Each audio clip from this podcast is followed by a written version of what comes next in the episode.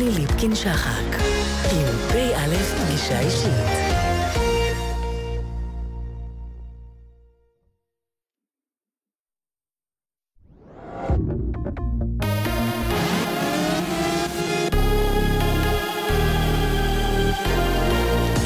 גלי צה"ל השעה שמונה, שבוע טוב, כאן עמרי לנדה עם מה שקורה עכשיו. ראש הממשלה בנימין נתניהו יביע במהלך ביקורו בארצות הברית התנגדות חריפה להסכם הגרעין עם איראן. נתניהו יציג בפגישתו עם נשיא ארצות הברית טראמפ רעיונות ממשיים לשינוי או ביטול הסכם הגרעין. בנאומו בעצרת האו"ם יביע ראש הממשלה התנגדות גם להתבססות איראן בסוריה. עם נחיתתו בניו יורק אמר נתניהו בקבלת שבת, ישראל לא תסבול שום התבססות איראנית צבאית בגבולנו הצפוני. אני חושב שהיום הם מתייחסים לאמירות שלנו ברצינות. כדאי שכך. הפיגוע בלונדון, הצעיר בן ה-18 שנעצר היום, חשוד בהנחת המטען ברכבת התחתית. מפקדת משטרת לונדון אמרה כי מעצרו של הצעיר הוא התקדמות משמעותית בחקירה, שצפויה להמשיך במהירות. מוקדם יותר היום פשטו כוחות משטרה בריטית בליווי חבלנים על אתר בפרבר הלונדוני סרי. תושבים הנמצאים סמוך לאתר פונו מהמקום. שרת הפנים של בריטניה ציינה כי הרשויות עדיין לא קבעו האם החשודים בפיצוץ היו מוכרים למשטרה. כתבנו יותם לחובסקי מזכיר, כי אתמול צייץ נשיא ארצות הברית טראמפ כי מבצעי הפיגוע הם אנשים חולים שהיו תחת המעקב של הסקוטלנד יארד. עיראק מזהירה מהתערבות צבאית בכורדיסטן. ראש ממשלת עיראק, חיידר אל-עבאדי, הצהיר כי הוא מוכן לפעול צבאית נגד החבל הכורדי, אם משאל העם המצביע על עצמאות הכורדים יגרור לאלימות. הכורדים צפויים להצביע על משאל העם בסוף החודש. עדכון מהטניס, אחרי ארבע מערכות במשחק הזוגות בגביע הדייוויס בין ישראל לאוקראינה, התוצאה עומדת כעת על תיקו 2. אם תפסיד ישראל במערכה המכריעה, היא תרד דרג ולא תישאר בבית האירופי-אפריקאי, זאת עקב צמד ההפסדים אתמול במשחקי היחידים. תחזית מזג האוויר הלילה ומחר ימשיך להיות נאה, בהמשך השבוע ולקראת החג צפויה עלייה קלה בטמפרטורות. אלה החדשות שעורך אייל שווח.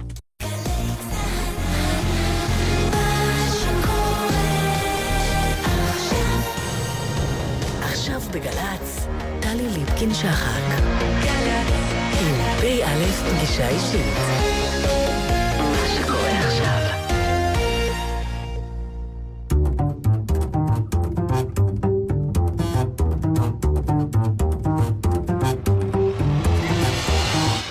כמה דברים שאתם צריכים לדעת על תת-אלוף אורי גורדין.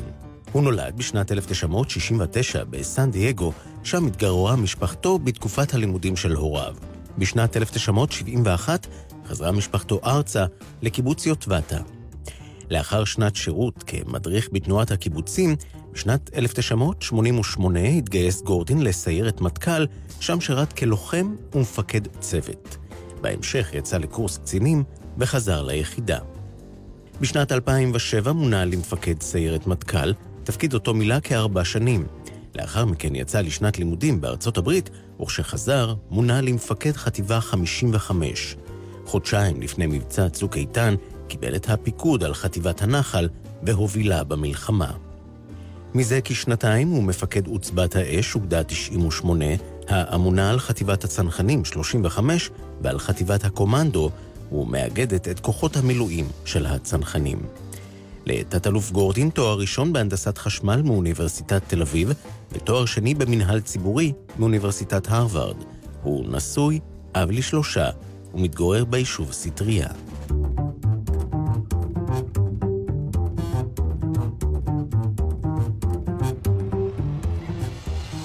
פגישה אישית, תת-אלוף אורי גורדין, מפקד אה, עוצבת האש, אוגדה 98, שלום לך. שלום, ערב טוב. נפגשנו בפעם האחרונה רדיופונית לפני שלוש שנים, קצת יותר, בבסיס אה, בית ליד, כשהיית מח"ט הנחל, בשוליים של אה, צוק איתן. אוגוסט אחרי הלחימה בקיץ, אחרי צוק איתן. אז ממקום מושבך היום, בעבור שלוש שנים, מה הדבר הכי חשוב שקרה לך? קיבלתי את הפיקוד על אוגדה 98, מערכת יותר גדולה, אה, יותר מורכבת, עם אה, הרבה אנשים מסוגים שונים, אה, עם פרויקט מאוד משמעותי שעשינו של הקמת חטיבת הקומנדו. כל אלה היו דברים משמעותיים שקרו לי במישור המקצועי. מצבנו שלוש שנים אחרי אותה פגישה שלנו, טוב יותר? מצבנו בהקשר ה... ביטחוני. במובנים מסוימים כן, במובנים מסוימים אה, לא. יש עדיין מספיק אויבים שמחפשים את ההזדמנות כדי לפעול נגדנו. ואנחנו התקדמנו הרבה בהכנות, בבניין הכוח, במוכנות שלנו כלפי האויב. ואני חושב שגם בהקשרים אסטרטגיים נעשו לא מעט דברים משמעותיים בעת הזו. כשישבנו שם בבית ליד לפני שלוש שנים, יכולת להעריך מנקודת המבט של מח"ט, שהיא מסוימת, ששלוש שנים לפחות יהיה שקט בדרום? ההערכה שלי הייתה קצת יותר, אה, לא יודע אם לקרוא לזה אופטימית, אבל יותר חיובית על התוצאות של המערכה. אה, ואני חושב שהמערכה השיגה את מה שרצינו להשיג בה, אה, אנחנו כמערכת. השקט היחסי שנשמר מאז, ובניין הכוח שהואץ מאז בהקשר של ההגנה מול רצועת עזה, השתפר באופן משמעותי. אני תוהה איך מישהו היום, מפקד אוגדה, ועוד ניכנס לפרטים של התפקיד הזה, מביט על המח"ט, על מח"ט הנחל שהוא היה, ועל המערכה הצבאית שהוא אה, ניהל, ומה הוא רואה שם. הוא רואה שם דברים שאפשר היה לעשות אחרת, הוא רואה דברים שמפקדים אז בדרגה של תת-אלוף, מפקדי כוחות היו יכולים לעשות אחרת? אני חושב שתמיד כשאנחנו מסתכלים בדיעבד, אנחנו רואים את הדברים שצריכה לעשות אחרת, או טוב יותר, או נכון יותר אה, בהיבט הדברים שעשינו. אני חושב שלמדנו לא מעט לקחים, גם אני כבודד וגם אה, אנחנו כצבא. ההזדמנות שלנו ללמידה היא מאוד משמעותית, ומפקד חטיבה זה, זה מערכת יחסית מאוד משמעותית, מאוד גדולה, בלחימה זה אורגן אה, מאוד מאוד חזק.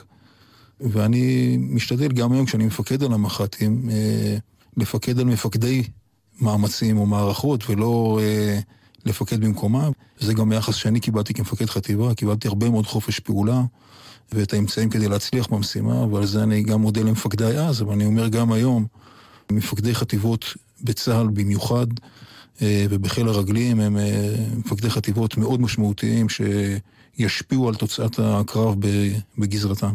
אלו רק שלוש שנים, אבל מצד שני זה אולי כבר שלוש שנים. דור אחר של לוחמים צעירים, עם כל מה שקרה לצה"ל מאז, אותו אור או אותה רוח. אנשים שמתגייסים, זה, אני חושב שזה אותו דבר, זה לא השתנה. אני בכלל חושב שכל הזמן הדור הולך ומשתפר, לא הולך ודועך. אם יש משהו בהקשר הצבאי, אז הניסיון הצבאי, המלחמתי, הוא הולך ונשאר רק אצל המפקדים שנשארים יותר זמן בצבא. היום, שלוש שנים אחרי, כבר אין לנו אף חייל בשירות חובה שחווה את אה, צוק איתן, ולכן כל החוויות המבצעיות שלנו הן חוויות של אה, בט"ש, של אה, ביטחון שוטף בגזרות השונות. ואולי זה ההבדל הכי משמעותי, זה הניסיון המבצעי. זה תמיד האתגר לאורך כל השנים, והשאלה איך אנחנו שומרים את הניסיון המבצעי הזה בתרגולות, בטכניקות ואצל המפקדים לאורך השנים. אז איך עושים את זה באמת? עושים אימונים אה, משמעותיים, אימונים מדמי לחימה, שבהם אנחנו רוצים לדמות גם את הסביבה המבצעית, אבל גם את המורכבויות של הלחימה עצמה, בסביבה רוויית אוכלוסייה, בסביבה צפופה, בנויה, מורכבת. אה, עם אויב בלתי סדור, שקשה לאתר אותו, עם אה, איום תמ"ס משמעותי. ואת כל הדברים האלה... תמ"ס? תלול מסלול, סליחה על ה... אז עושים אימונים מדמי לחימה ככל האפשר, שיאתגרו את המפקדים ואת הלוחמים בסיטואציה הכי דומה, שכשהלוחמים ייכנסו לשדה הקרב, הם יגידו, רגע, זה היה לנו ככה באשקלון, ככה הרגשנו כשעשינו תרגיל בצאלים, או באליקים, או בחריש, או בכל מקום אחר שאנחנו עושים אימונים. יש ירידה בנכונות אה, להתגייס, לאו דווקא ליחידות קרביות. אתה רואה את זה? במקום שאני נמצא, אנשים מתגייסים עם מוטיבציה מאוד גבוהה, ועל כל מקום, אה, גם בחטיבת הצנחנים וגם בחטיבת הקומנדו שתחת פיקודי, נלחמים לפחות חמישה על כל מקום. ככל שאנחנו מתרחקים ממערכה ומלחימה, האתוס של הלחימה וחשיבות הלוחם בצה"ל הוא דבר שצריך להמשיך ולבנות אותו ולחזק אותו. במדינה שלנו, שהמציאות הביטחונית היא כל כך מורכבת, האתוס הזה חייב להישמר במדינה ובצה"ל. ואני לא בעד לפגוע ב... בדברים אחרים שהתפתחו מאז. אה, כן, גם אנשי אה, טכנולוגיה ב-8200 משפיעים מאוד על המערכות ועל הקרבות, ולכן צריך גם גם כאלה, ומצד שני אני חושב שהעדיפות והתעדוף גם במעמד וגם בתנאים צריך להיות בהתאם לשימור של אתוס הלוחם. צבת האש, אוגדה 98, היא אמ, אוחזת את אה, כוחות הצנחנים ואת יחידת הפשיטה, הקומנדו, וגם את אה, אנשי המילואים של הצנחנים. שם, מה אתה רואה? אני רואה חבורה מאוד מאוד מסורה, אה, שמגיעה באחוזים מאוד גבוהים, מתייצבת למילואים. זה עתה סיימנו לפני חודש, סיימנו אימון שהסתיים בתרגיל חטיבתי בסדק מלא של חטיבה 551. אה, כדוגמה שהגיעו בסד"כים אה, גדולים לאימון אה, ועשו אימון בקיץ מפרך כשכל חבריהם נמצאים בחופשים עם ילדיהם.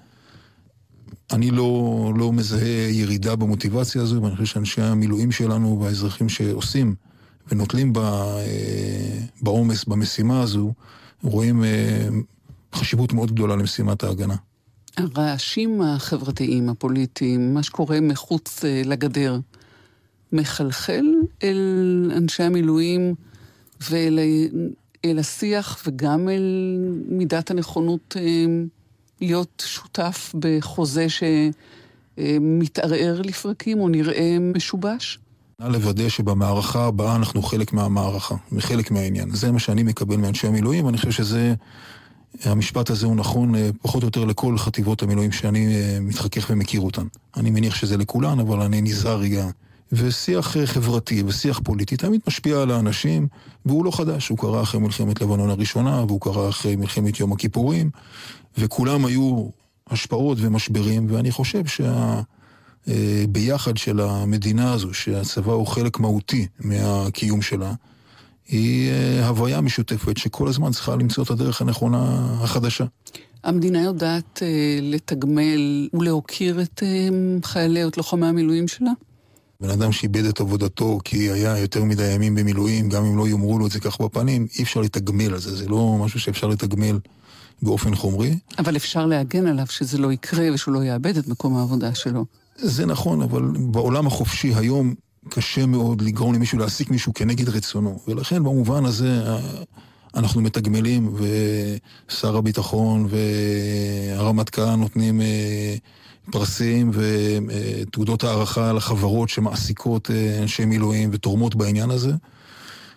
ועדיין אני חושב שהשיח של המשמעות של צבא העם ושל המשמעות של החשיבות של שירות המילואים הוא שיח שחשוב שנמשיך ונקיים אותו. אה, כי הצבא שלנו במובנים רבים מתבסס על צבא המילואים. ולכן חשוב מאוד שנמשיך ונשמר את העניין הזה. להבנתי לחוזה שלנו איתם יש רק שלושה סעיפים. אחד, שנקרא להם רק שצריך, שניתן להם את האמצעים להצליח במשימה, ושלא נבזבז להם את הזמן. פעם אנשי מילואים שירתו אה, 30 יום בשנה בלי להתלונן, בלי זה, אבל הייתה מציאות אחרת אה, לפני 20 ו-30 שנה. המציאות היום היא אחרת, ואלה שעושים את השירות במספרים שאמרתי, הם אה, המפקדים, הם המתי מעט מתוך החבורה, ואנחנו משתדלים שהעומס שאנחנו מטילים על האנשים הוא יהיה כזה מצד אחד שמאפשר את העמידה שלהם במשימה, ומצד שני שמאפשר להם את המשך החיים התקינים שהם אינם צבאיים ברובם. אנחנו יודעים להגיד שרוב הציבור לא עושה מילואים. בסופו של דבר מדובר ב... לא יודעת קומץ, אבל במיעוט. מתוך החברה הישראלית. אין שוויון בנטל. באמת באמת לא יוכל להיות שוויון בנטל. פעם לתנועה הקיבוצית היה משפט שאמר אה, כל אחד אה, יתרום כפי יכולתו ויקח כפי צורכו. אז אני לא חושב שזה בדיוק מתאים בהקשר המדינתי, ועדיין אני חושב שלא כולם יכולים אה, לשרת שירות פעיל ומשמעותי ב... בחטיבת הצנחנים, וחטיבות הצנחנים במילואים לצורך העניין. ואלה שלא, אלה שלא, אין להם את המקום המתאים לשירות במילואים. אני לא, זה בעיניי לא מטריד שהם לא משרתים במילואים, זה לא, ההפך, לא צריך לבזבז עליהם את כספי הציבור כדי רק להגיד שיש שוויון בנטל. כלומר, זה לא ערך בפני עצמו. בעיניך. לא, לא בהקשר הזה, לא בעולם המילואים. בעולם המילואים צריך את אלה שצריך, ואותם צריך לדעת לתגמל על זה כמה שאפשר, ובעיקר להביע הערכה. אה, אני חושב שהחברה שלנו בהקשר הזה מביעה לא מעט הערכה. במתווה המלחמה הבאה, ככל שאפשר אה, להעריך אותו, כמה מקום באמת יש לכוח המילואים בכלל הלוחמים על הקרקע? איזה מין מלחמה צפויה לנו. טבע המלחמות השתנה, זה נכון, והפורמציות המאוד גדולות שעומדות מולנו לא, כרגע לא נמצאות בעימות איתנו במזרח התיכון, ומצד שני, מתארגנות כל מיני פורמציות תת-מדינתיות אחרות, חיזבאללה וחמאס הן המוכרות בהן, אבל מתהוות גם אחרות, והדבר הזה הוא בפירוש דבר מאוד משמעותי בהכנת הכוח למולו. ועדיין מדינת ישראל צריכה לדעת להילחם במספר חזיתות במקביל. אה, וכשתהיה מערכה שהיא יותר רחבה רק מגזרה אחת, או בתוך גזרה אחת משמעותית, מערכה רחבה יותר, אה, נהיה חייבים להכניס את אנשי המילואים באופן רחב. גם בצוק איתן נלחמו אה, חטיבות מילואים בתוך העניין, ולכן אני מתקשה לראות מערכות שהן רק מערכות של הסדיר. זה לא, לא יחזיק ב-73 תחת האמירה הסדיר יבלום, וזה לא, לא יחזיק גם היום. הצבא שלנו באופן משמעותי מושתת על צבא המילואים. המפקדה שלי כולה מילואים. כשאתה מדבר על 73, ואני מעלה בדעתי שכשאנחנו נשדר את השיחה הזאת בינינו, אנחנו כבר די קרובים ליחסית ליום הכיפורים ולשנה 44, למלחמת יום הכיפורים. Mm-hmm. אתה בן, מה, 48? 47? 48. 48. זאת אומרת שהיית בן ארבע במלחמה ההיא. בדיוק. וכל חבריך בפיקוד הבכיר של צה"ל, איש מהם לא ידע את מלחמת יום הכיפורים אלא מהספרים. איזה משמעות יש לזה? כל המפקדים שפיקדו ולחמו ב... ביום הכיפורים לא זכרו אה, איך נראית מלחמת העולם הראשונה כשהם אה, ניגשו לפקד, וגם מלחמת העולם השנייה הם כנראה היו פחות או יותר בגיל שאני הייתי במלחמת אה, יום הכיפורים. ולכן אני, אני לא חושב שהכרח שכולנו נהיה, והטראומה והלמידה מתוך 73 מלווה את צה"ל עד היום. אה, והיא, אה, אני חושב, במובנים רבים נר אה, לרגלינו. יכול להיות שלפעמים אפילו קצת יותר מדי. הניסיון הוא, הוא ברכה גדולה והוא כוח מאוד משמעותי, ולפעמים הוא גם נטל. כי הוא כופה עליך איזה שהן תפיסות שעברו מן העולם? כי הוא לפעמים משאיר אותנו בצורת חשיבה שהיא צורת חשיבה שאינה רלוונטית היום. אני לא אומר את זה דווקא על יום הכיפורים, אלא באופן תיאורטי. הדבר הזה, לניסיון יש כוח מאוד גדול, ונכון, אין כבר את, ה, את הניסיון של יום הכיפורים בתוך הצבא, אבל אני חושב שהלמידה מתוך יום הכיפורים נמצאת עמוק בתוך הצבא. תיאטרון ואורי גורדין, נעשה אתנחתא. לבקשתך, שלמה ארצי שר את חוזרים הביתה. איפה זה הביתה? בהקשר הזה, אה, הבית הזה יוטבתה, והחיבור שאני מצאתי לשיר הזה, זה ה...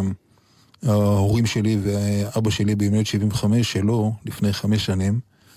שרנו לו אני ואחי את השיר הזה, לא, לא, אני לא, לא, לא אחזור על זה פה, שהמאזינים לא יחששו. אה, שרנו לו את השיר, שינינו רק את השורה האחרונה למקום חוזרים, ניפגש בהופעה, ניפגש בחליבה. יש לו חבורה שהם היו חולבים עד אז אה, חליבות לילה וחליבות אה, שבת בתורנויות. משהו מאוד מאוד אה, אמיתי ותמים ומעשה ציוני חלוצי אמיתי שבעיניי קיבל ביטוי מאוד יפה בשיר הזה. נשמע ונחזור.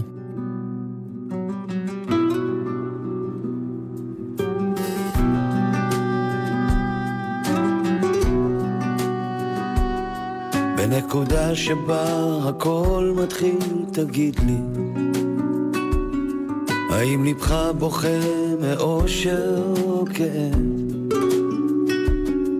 האם אתה זוכר רגעים אינטימיים בהם אתה פותח את הלב?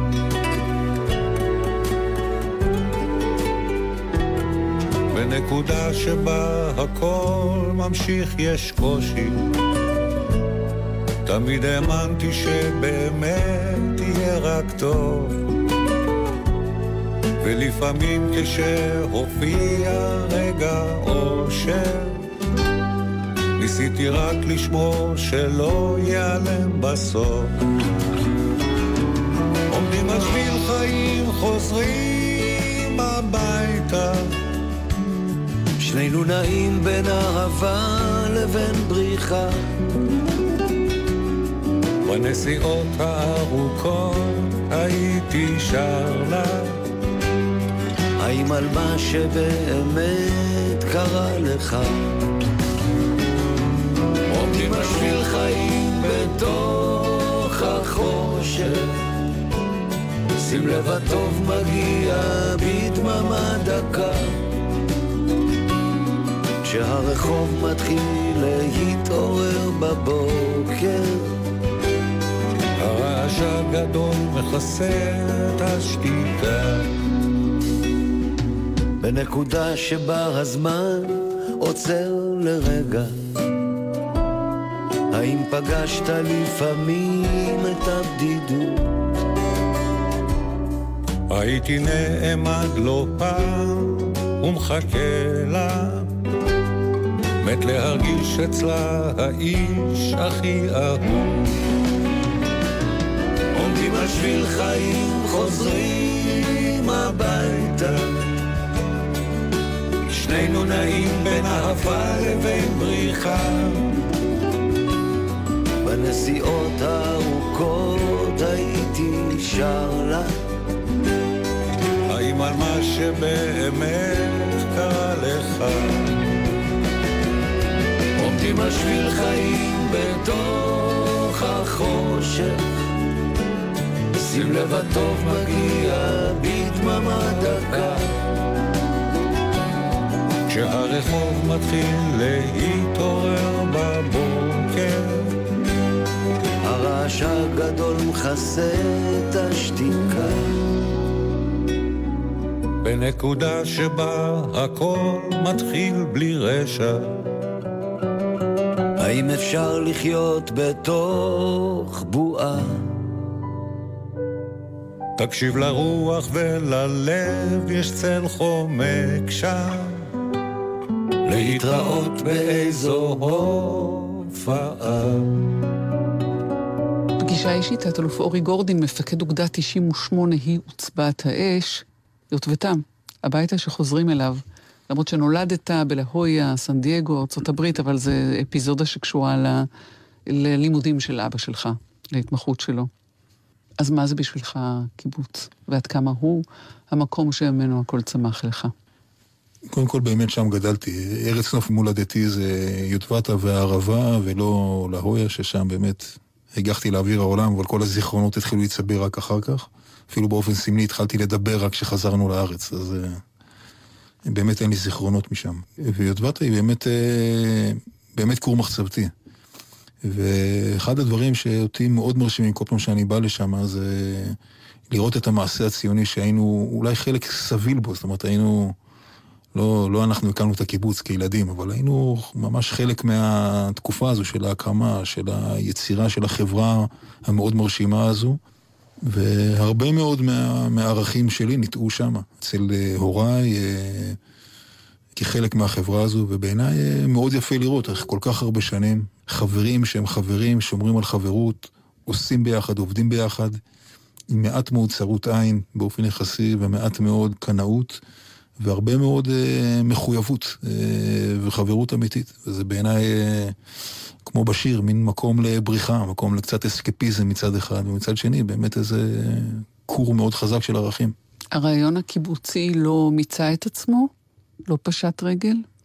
או לבש צורה אחרת? יותר ויותר אנשים רוצים לחיות באופן כזה או אחר יותר שיתופי, יותר קהילה שמדברת אחת עם השנייה, שאחראים אחד לשני, שיותר בטוח להשאיר את הילדים בחלקה הציבורית או במרחב הציבורי. אני מכיר לא מעט בני קיבוצים ובני מושבים שחוזרים לעולם הזה שקצת יותר קרוב לבניית קרקע, שקצת יותר מייצר שותפות במובן האמיתי של חברות, שאוכלוסייה, חברה שהיא יותר קרובה אחד אל השני. וזה בעיניי מאוד מאוד יפה. מה זיכרון הילדות הכי מלבב שלך, הכי מרנין? כל הילדות שלי היא זיכרון מרנין אחד גדול, אני אומר את זה רגע באופן כנה, אני לא, לא, קשה לי לבחור נקודה אה, ספציפית, בין עם רגעים ארוכים בשנת הבר מצווה שלי, בין עם הימים הארוכים בעורבה שבה רכבתי על סוסים והדרכתי רכיבה אה, על סוסים, אה, לחליבות אה, ברפת, לטיולים במדבר, יש לי הרבה מאוד חוויות ילדות מאוד משמעותיים, והם כולם אה, מאוד מאוד חזקים וטובים. זה אתה שהמצאת, או זה אתה שפיתחת תוכנת חליבה? לא, לא, במו עצמך? זה, זה נכון שכשבעבודת הגמר שלי בכיתה י"ב, לבגרות, אה, מחשבתי את הניהול ייצור של המחלבה. זה היה ב-87, אה, אז היה בתוכנית, בתוכנת תכנות די בסיסית, בייסיק, ככה גם קוראים לה, ונדרשו הרבה מאוד שורות קוד. אני לא בטוח שהיא החזיקה הרבה שנים במחלבה, כי בטח החליפו אותה כבר תוכנות חדשות וטובות יותר, אבל כן, תכנתתי תוכנה כזו. אתה יודע, כשאתה מתאר את יוטבתה ואת הנעורים שלך שם, זאת ארץ ישראל, לסוגה. אבל זאת לא בדיוק כל ארץ ישראל. כמה הכרת את ישראל האחרת? כי כשיצאת משם הלכת לסיירת מטכ"ל. ראשית, עברתי בדרך אה, שנה של הדרכה אה, בתנועת נוער, אומנם של בני הקיבוצים, אבל גרתי בעפולה והתנדבנו שם לא מעט, ולכן פגשתי אה, עוד חלקים מארץ ישראל. ובאמת, המפגש הכי משמעותי שלי עם, עם ארץ ישראל היה בצבא. היחידה זה קצת כמו קיבוץ? היחידה, זאת אומרת, סיירת מטכ"ל? היחידה היא, היא לא קיבוץ, היא יחידה צבאית. מאידך יש שם אוכלוסייה ההשוואה שאני יכול למצוא בה בקיבוץ זה האוכלוסייה שמאוד מאוד מחויבת למטרה, חבורה של אנשים מאוד מאוד מחויבת ומסורה, גם חבורה של אנשים ב... ברמה גבוהה. במובן הזה, בקיבוץ, למרות שהוא מקום אה, מנותק עם הרבה מאוד אה, הקלות אה, במובנים רבים באורח החיים בהם, גם שם הגיעו אנשים מכל הסוגים. בני גרעינים שהגיעו מחולון ומתל אביב, ומהכשרות אה, כאלה ואחרות, ממוצאים, אה, למרות התדמית, ממוצאים אה, גם מצפון אפריקה וגם מאירופה וגם מארץ ישראל. במובן הזה אפשר למצוא את כל החבורה, וכן, מיקרוקוסמוס אומנם מרוחק, אבל של ארץ ישראל. אוקיי, okay, וסיירת מטכ"ל לצורך העניין? בועה. יש בה הרבה מן הבועה במובן הזה של לא תמצאי בסרט מטכ"ל מישהו שלא רוצה להיות איפה שהוא נמצא. אני חושב שזה דבר שהוא אה, מאוד מאוד משמעותי, וזה היתרונה של יחידה שהיא יחידה התנדבותית אה, מאוד משמעותית. וגם שם, לי היה חייל מבת ים, והיה לי חייל מאשקלון. והיו לי אה, מפגשים וחיילים שהם משכבות האוכלוסייה השונות. האליטיזם של הקיבוצניקים מהעמק עם העיניים הכחולות, הוא כבר הרבה מאוד שנים לא אה, הסיפור של אה, מי משרת בסיירת מטכ"ל. למה הלכת לסיירת מטכ"ל דווקא? איך בחרת? אני בעיקר חושב שרציתי לעשות אה, הכי טוב שאני יכול. חיפשת אתגר, כי זה הכי כן, טוב והכי קשה. חיפשתי אתגר ורציתי להצליח ולעבור. אני לא חושב שעשיתי את זה מתוך איזו מחשבה איך אני אעזור יותר, או אהיה יותר חלק ממשימת הביטחון, זה עוד לנער בן 18 או 19, זה נראה לי קצת מרחיב לחשוב על זה באופן הזה, אבל אני חושב שהאתגר אה, והאתוס והלא נודע הם אה, דברים שמושכים. כשהנער בן ה-19 הופך למפקד סיירת מטכ"ל, זה רגע ענק? זה הרגע? זה רגע מאוד מרגש. זה רגע מאוד מרגש. השירות ב... בסיירת מטכ"ל לאורך השנים, אה, במובנים רבים אותי בנה לזה. זאת אומרת, עשיתי תפקידים, את כל תפקידי הפיקוד הרלוונטיים. המכשירים והמתאימים אה, כדי להגיע להיות מפקד יחידה. וכשהגעתי גם הרגשתי מאוד בשל, וזה גם הייתה סגירת מעגל מאוד משמעותית. אני חושב שאולי הרגע שהתרגשתי יותר, אם לחבר לסרט מטכ"ל, זה דווקא שסיימתי תפקיד סגן ולא ידעתי אם אני אחזור בתור מפקד. ואני זוכר שהיה לי נורא נורא חשוב להשפיע כמה שאני יכול כדי שהיחידה תישמר ותשתפר וכן הלאה וכן הלאה. ו... לא מעט אה, התרגשויות היו גם שם, וגם בפעם האחרונה שנפרדתי מסיירת מטכ"ל, בסוף התפקיד אה, של המפקד, זה רגע מאוד מרגש, כי אתה מצד אחד מרגיש שהיה לך חלק מאוד משמעותי בדבר אה, גדול יחסית, ומצד שני אתה מבין שזהו, שאת כל התפקידים שם כבר מיצית, ולחזור לשם כבר לא תוכל, ולכן זו פרידה אמיתית מרגשת מאוד. וזה לצאת אל העולם, אל הצבא הגדול, אבל... אולי לצאת הביתה. אתה ראית אותך, ראית את עצמך עושה מסלול של קריירה בצבא? אני חושב שעד תפקיד אה, סגן מפקד יחידה לא ראיתי את זה בכלל. לא, לא, לא כך דמיינתי את זה.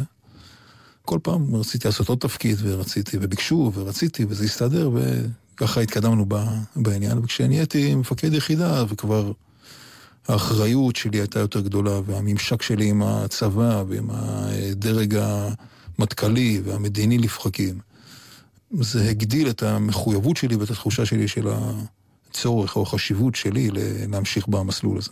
ומהי טבילת האש שלך? היו לנו uh, מספר התקלויות uh, כצוות, uh, בעיקר כמפקד צוות בלחימה באיו"ש, סביב הקצוות של האינתיפאדה הראשונה שכבר נהייתה לחימה חמה עם uh, קלאצ'ים ועם uh, נשק חם של המחבלים. והיו לנו שם מספר, uh, מספר התקלויות בתקופה ההיא. כמה זה קשה לעשות שורה של תפקידים ביחידה שעושה כל כך הרבה דברים, שדבר מהם לא יכול להיראות.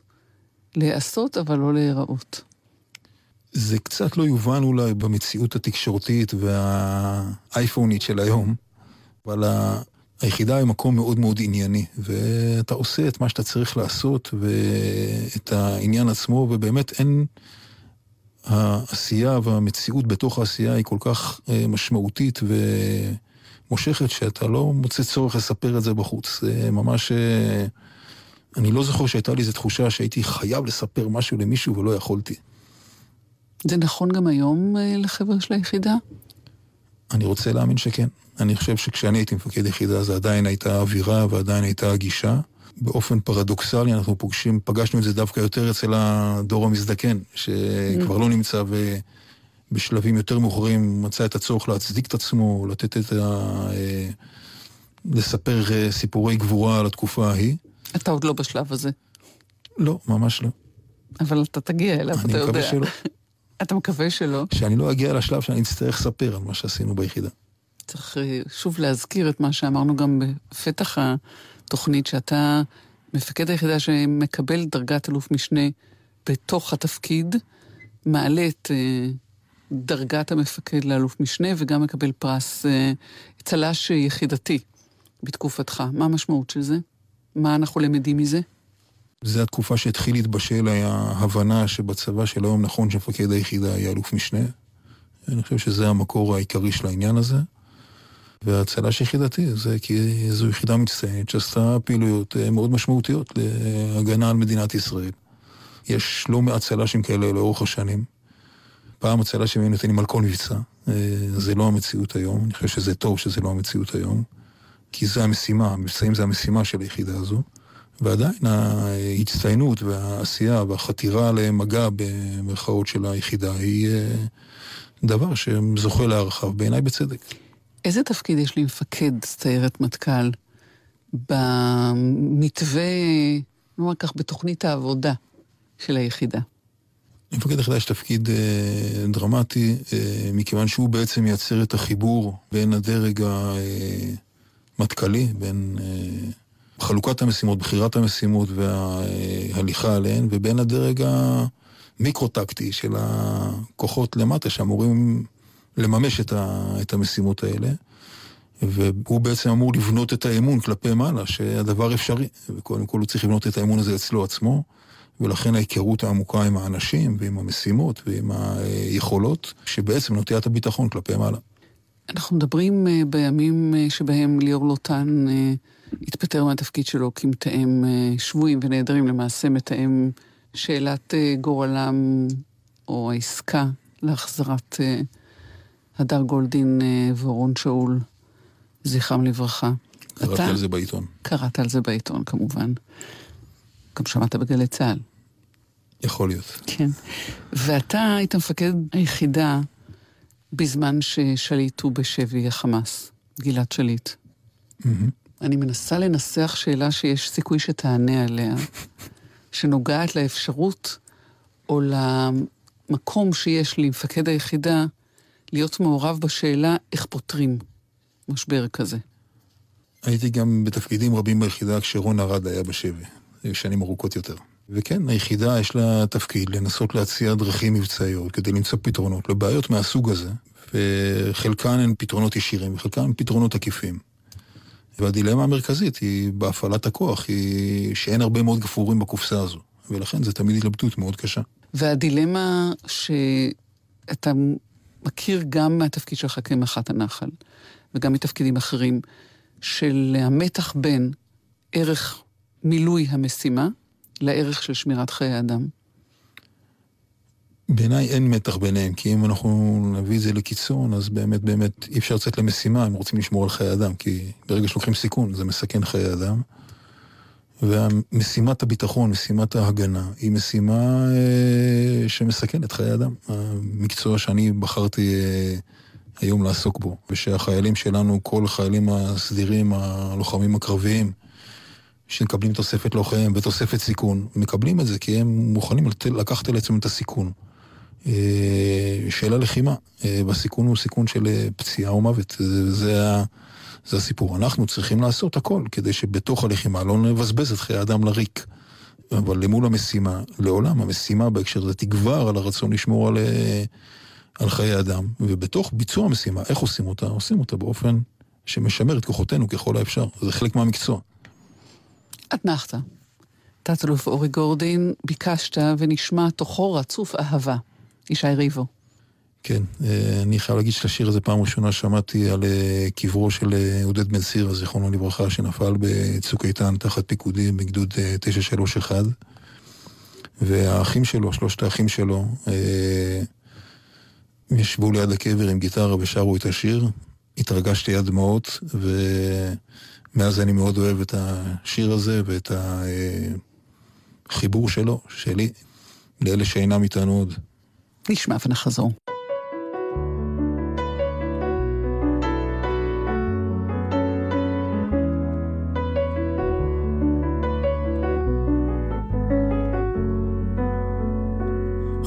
חוסך שבטו מבלי לחסוך את אהבתו.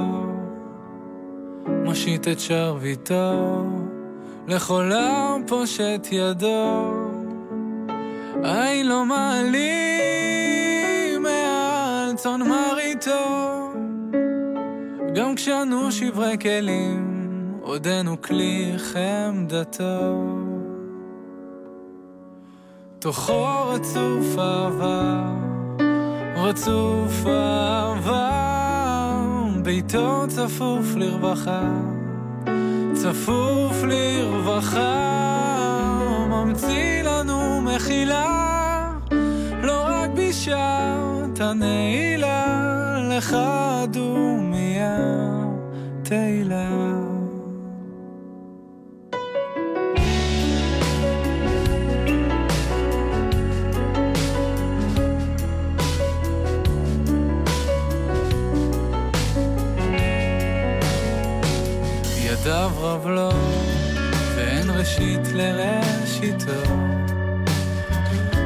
גם השירה ככל הים, היא רק מקצת שבחו. לפנים משורת הדין מנהיג את עולמו, ומלפני המלאכים דורש בשלום עמו. תוכו רצוף עבר רצוף אהבה, ביתו צפוף לרווחה, צפוף לרווחה, ממציא לנו מחילה, לא רק בשעת הנעילה, לך דומיה תהילה. עתידו לתת פר תחת אפר, שמן ששון תחת תבל,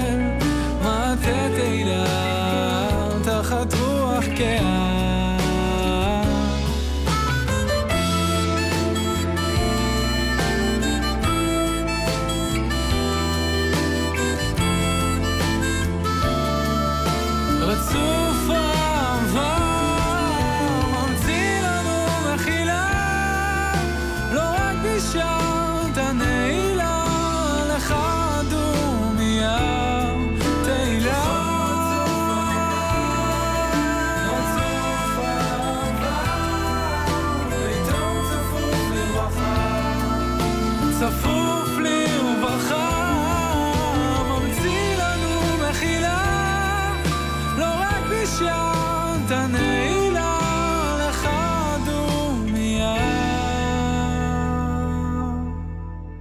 פגישה אישית, תת-אלוף אורי גורדין, מפקד אוגדה 98, עוצבת האש. אתה זוכר את כל המתים שלך? כן, אני זוכר את כולם. אה, אני לא אמנה אותם עכשיו. לצערי הרשימה היא לא מאוד קצרה. אבל הזיכרון הוא תמיד קשה, והדבר שהוא מאוד מחזק זה הקשר עם המשפחות. בחיבורים השונים, בדרגות השונות, ב... לאורך השנים צברנו לא מעט משפחות נוספות, אנחנו המפקדים, והרבה פעמים הם מחזקים אותנו יותר ממה שאנחנו מחזקים אותם, וזה זה מערכת יחסים אה, מאוד חזקה ומאוד מורכבת, שאנחנו אה, מנהלים אותה. אולי כל ההבדל שבעולם בין להיות אה, לוחם לבין להיות מפקד, וככל שהוא בכיר יותר, הוא בין להיות זה שקם מאחורי הסלע ומסתער לצד חבריו, לבין זה ששולח, שמשגר, גם מוביל בראש את האנשים הצעירים האלה. ראשית זה נכון, הלוחם מתחייב לקחת על עצמו את משימת ההגנה, ומשימת ההגנה זה שאני לוקח על עצמי את הסיכון כדי להגן על האזרח שנמצא מאחוריי. גם באופן מטאפורי וגם באופן שאינו מטאפורי. כשלוחם נלחם בבית חנון ומאחוריו נתיב העשרה, זה לא מטאפורי בכלל. והחיץ הזה, קו ההגנה הזה שאנשינו לוקחים, הוא ממש אה, לקיחת הסיכון כדי להגן על האזרחים, כל אחד בתורו, כל אחד במשמרת שלו. ואנחנו המפקדים, שיקול הדעת כל הזמן יותר מורכב, בגלל uh, השילוח, בגלל uh, שלא בכל נקודה אנחנו נמצאים כדי לצעוק אחריי. ברוב הנקודות אנחנו לא נמצאים כדי לצעוק אחריי. אה, וזה באמת אה, מייצר אה, מועקה יותר גדולה, קושי יותר גדול בתפקיד, אבל זה ההכשרה והמקצוע. יש קרב, אירוע, או נופל, או נפגע, שאתה סוחב איתך כטעות שיכולת והיית צריך לעשות אחרת?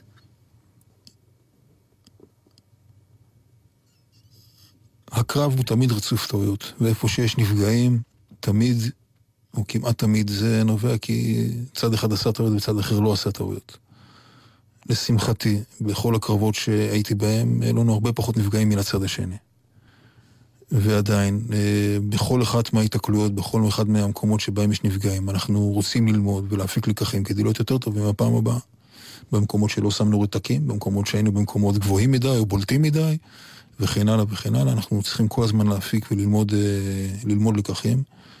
ואי אפשר, אי אפשר בלחימה ובקרבות להיות ללא נפגעים וללא סיכון חיים. זה לא, זו משוואה שאינה קיימת. אי אפשר לקיים קבוצה ריקה בעניין הזה, ולכן המקצוע הוא אה, לנסות להוריד ככל האפשר את הנפגעים שלנו ולהגדיל את הנפגעים של הלחימה מהצד השני.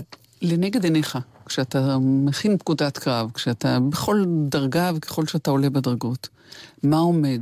עומד תדע כל אם עברייה, עומד אה, הייעוד של הכוח הזה לבצע כרגע את המשימה. יש, על מה אתה חושב יש, שם? יש משפט שאני חושב שלקחנו אותו מהצבא האמריקאי. אה, באנגלית הוא נאמר אה, Mission first, people always. אה, המשימה בראש האנשים תמיד, ואני חושב שאנחנו את המתח הזה צריכים כל הזמן לנהל. אה, אנחנו, אין, אנחנו לא יכולים לקיים את המשימות שלנו ללא אנשים, ואנחנו צריכים כל הזמן לשמר אותם ולטפל בהם ולראות שהם מגיעים מוכנים למשימות. והארגון צבאי מממש את משימותיו, זה, זה עניינו. אז בואו נדבר על אה, חטיבת הקומנדו, אתם קוראים, אבל אצלנו בגלי צה"ל אומרים חטיבת הפשיטה. דע לך. אבשלום קורנו שף בעורפנו. כן, זה לא עניין של שפה, זה עניין של uh, שיום, זה עניין של uh, תיוג במובן הזה, ולכן המילה הכי פחות תפוסה שהצלחנו למצוא הייתה uh, שמשאירה מספיק מרחב הגדרה ותמרון בתוכה את חטיבת הקומנדו, ובמובן של שמות היחידות שלנו אנחנו קובעים לו אבשלום קור. וחטיבת הקומנדו אומרת מה? אומרת מבצעים מיוחדים? חטיבת הקומנדו אומרת ממש לא מבצעים מיוחדים, אומרת אה, לחימה של כוחות מיוחדים בלחימה. בעולם אה, מחולקים, אה, רגע תיאורטי, בעולם מחולקים הכוחות המיוחדים בגדול לשני חלקים אה, מרכזיים, האחד Special Forces, שאחראים ללחימה של כוחות מיוחדים בלחימה, ו-Special Operations Forces זה סוף, שזה אה, כוחות שעושים מבצעים מיוחדים. ובדרך כלל לאו דווקא בזמן לחימה, אלא אפילו הרבה פעמים לא. ואנחנו את חטיבת הקומנדו אה, הקמנו כדי למצות את היחידות המיוחדות, את הכוחות המיוחדים האלה, טוב יותר בלחימה. והדבר המשמעותי הוא להצליח לממש לחימה מסוג אחר, עם כלים אחרים, בשדה הקרב שהוא יותר מותאם ויותר רלוונטי לכוחות האלה מאשר הפורמציות המאוד גדולות. שהרי כל אחת מן היחידות שמרכיבות את חטיבת הקומנדו היו קיימות גם קודם, כל אחת מן היחידות הזאת הייתה קיימת קודם. זה נכון שכל אחת מהיחידות הייתה קיימת קודם, אבל אף אחת מהיחידות האלה לא הייתה כמעט בכלל משימה משמעותית בתוכניות המבצעיות של צה"ל. והיום אה, הן כולן ביחד כחטיבה וכל אחת בנפרד בתוך זה, כיחידה, גם מוכנות יותר למשימות וגם משולבות בכל התוכניות המבצעיות של צה"ל. והדבר המופלא הזה שקרה, אה, זה נכון, זה לא יש מאין. הקמת חטיבת הקומנדו לא קרתה יש מאין, לכן היא יכלה לקרות כל כך מהר. אבל בזמן מאוד קצר אני חושב שחיזקנו מאוד את המוכנות ואת היכולת, ואם פעם בצה"ל היה צריך לעשות אה, איגוד כוחות, חיבור של כוחות אה, מכל מיני סוגים שונים, בכל ההיסטוריה של צה"ל אה, כמעט אף פעם לא היו פשיטות אה, של יחידה אה, ספציפית אחת. קצת סיירת צנחנים במלחמת יום הכיפורים או במלחמת ההתשה, אבל הרבה מאוד פעמים חלקים מגדוד 50, חלקים מסיירת וכן הלאה וכן הלאה. סיירת מטכ"ל בשיתוף עם סיירת צנחנים, גולן, כל החיבורים השונים. עכשיו יש לנו כוח שזה ההתמחות שלו, שיודע לעשות את זה ולהוציא את המשימה הזו מ... רגליים ועד טפחות אה, לכדי מימוש מוצלח. לזאת נבנית תורת לחימה חדשה, או שעל בסיס תורת הלחימה החדשה אה, מוקמת חטיבה? מה קודם למה? תורת הלחימה היא, היא, היא אחת הבעיות איתה שהיא קצת מושג תפוס, אבל, אבל במובנים רבים כן נבנית תורה אה, וטכניקות אה, ותיאוריה שצריכה לתמוך את המימוש הזה. ו... אם מסתכלים בספרי התורה של צה"ל, ואתה מסתכל על פרק הפשיטה, הוא פרק יחסית מאוד מצומצם, והבינו אותו מאוד בתוך אה, חטיבת הקומנדו, שבאמת חזרה לאבשלום קור, צורת הקרב העיקרית שלה היא צורת הפשיטה. זה היה בעייתי אה, כשכל כומתה באה עם האתוס שלה ועם אה, מורשת הקרב שלה אל תוך התמהיל הזה? אני חושב שזה היה לא בעייתי, כי אני חושב שהצורך היה מאוד ברור, וההבנה של המפקדים בהזדמנויות ובשינוי הדרמטי של לעשות אותם מאיזה יחידות נישה כאלה ואחרות למרכיב כל כך משמעותי בארגון הכוח של צה"ל, זה דילג מעל כל המשוכות האלה. מתי אפשר יהיה לסמן את המהלך הזה כהצלחה? המבחן האמיתי שלו יהיה בשדה הקרב. אנחנו לא מזמינים אותו, וכשהוא יגיע זה היה המבחן האולטימטיבי. בביטחון השוטף, במבצעים, אה, הצלחה, הצלחה גדולה. הצלחה גדולה מאוד, שינוי שקרה בזמן קצר מאוד, והיה שינוי מאוד מאוד משמעותי. זה מחזיר אותי איכשהו אל אה, מה שפתחנו בו, והוא אה, שלוש שנים לצוק איתן, והמכשול שנבנה עכשיו, שמקימים כנגד המנהרות. מה אתה יכול להגיד על זה כדי לשכנע אותנו שזאת תשובה טובה? זה, צריך להגיד, החומה והגדר הוא מרכיב אחד בהגנה, הוא לא אה, עומד בפני עצמו. ואנחנו נמצאים כל הזמן במרוץ למול הצד השני. אה, הם מחפשים דרכים לתקוף, ואנחנו מחפשים דרכים להגן. והמרוץ הזה יימשך. אה, במובן הזה אני רוצה לא להרגיע. אה, כל עוד לא יהיה שינוי ממעלה שנייה באסטרטגיה של המזרח התיכון, ואני לא רואה אותו קורה בקרוב, חובבי ציון לא ישכנו לא מצפון, לא ממזרח ולא מדרום לנו.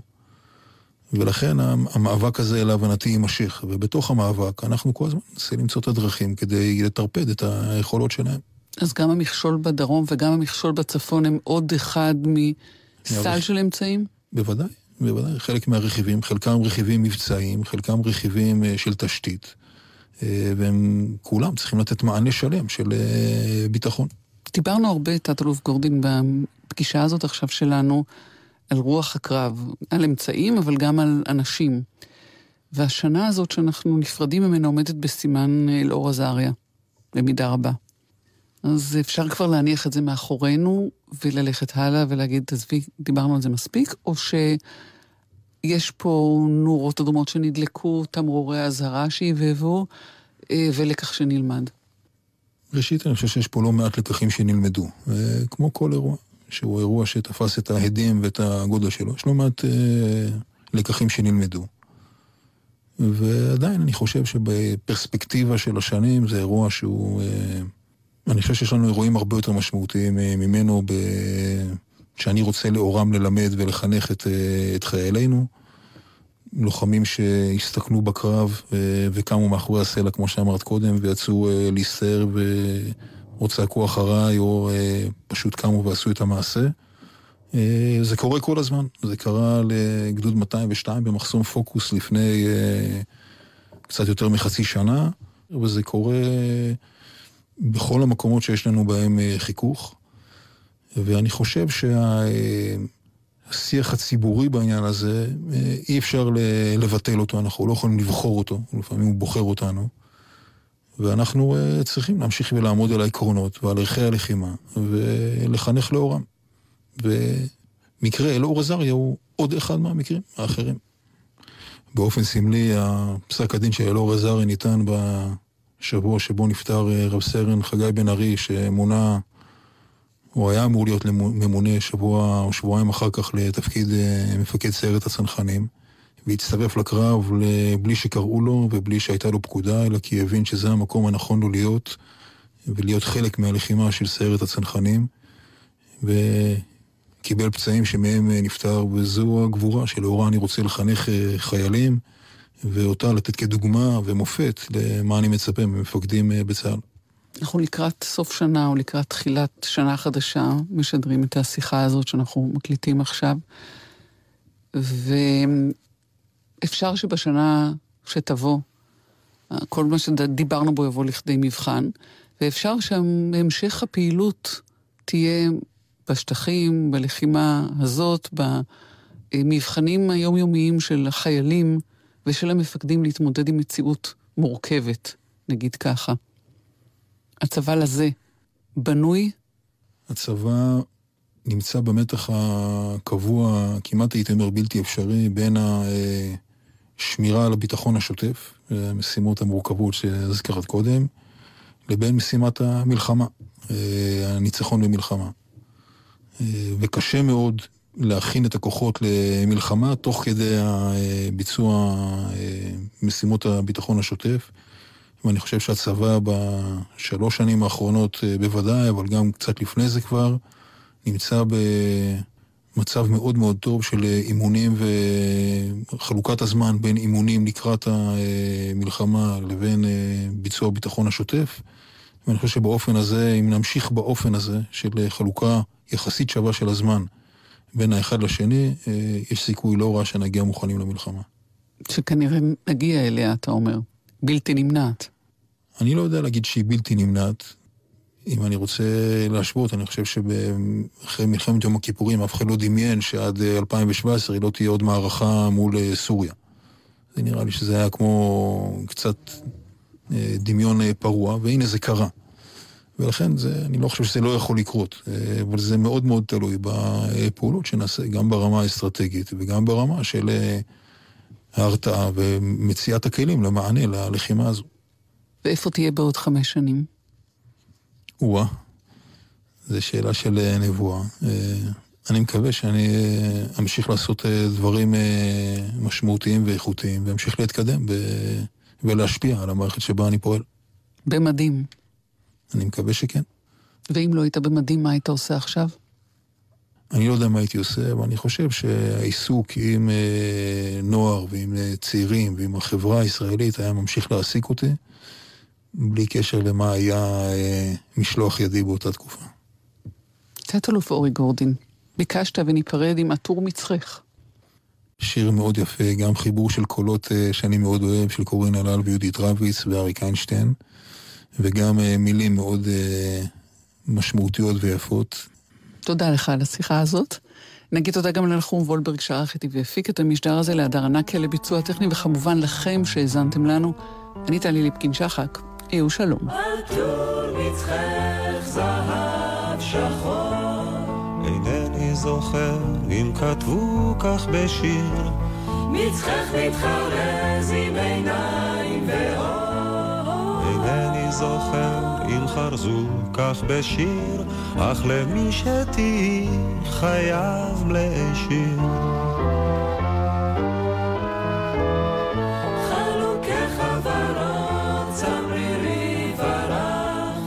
את בו מתעטפת תמיד לעת ליל, לא הייתי רוצה להיות לך אח. לא נזיר מתפלל לדמותו של מלאך. ורואה חלומות עגומים של קדושה, ולמולו את אישה.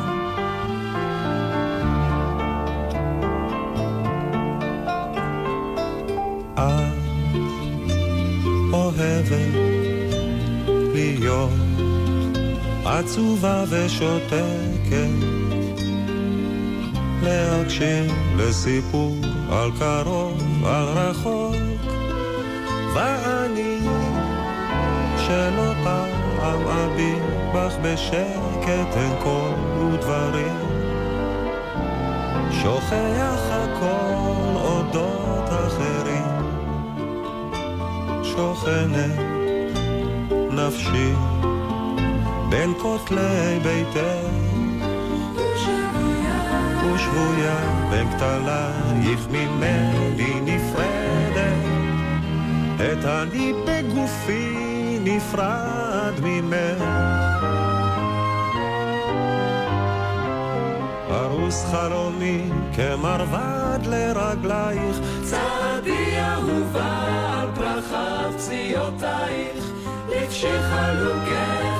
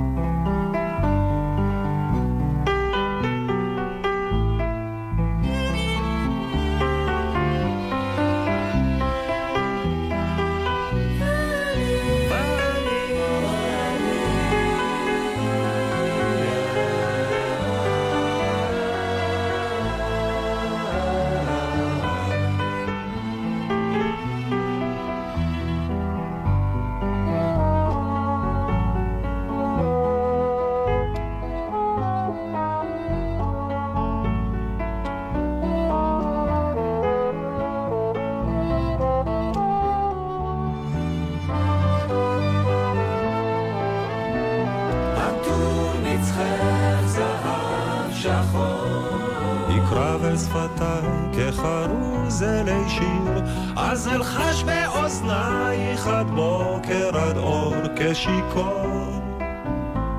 עטור מצחך זהב שחור, עטור מצחך זהב שחור.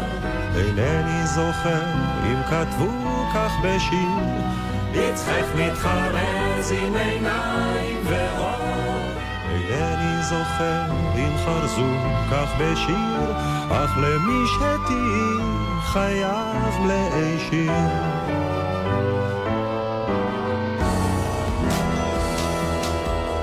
אתם עם גל"צ, הורידו את יישומון גל"צ וגלגלצ.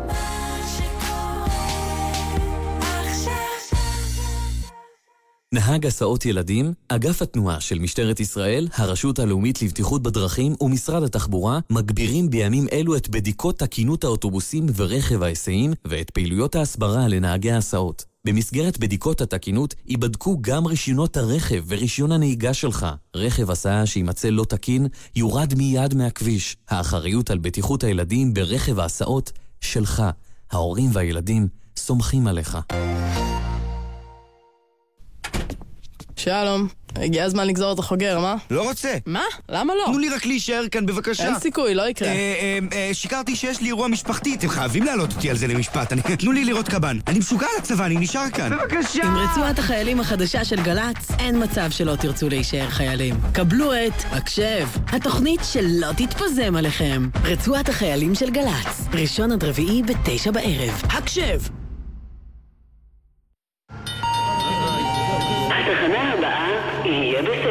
הנוסעים לכל התחנות מתבקשים להאזין.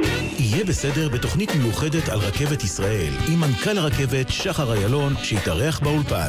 יש לכם בעיות עם הרכבת שמורידות אתכם מהפסים? פנו אלינו למייל, אוקיי, כרוכית, glz.co.il, או לדף הפייסבוק של יהיה בסדר בגל"צ. ועשו זאת בהקדם, כדי שלא תפספסו את הרכבת. יהיה בסדר, רכבת ישראל. שני, שתיים בצהריים, גל"צ. מיד אחרי החדשות.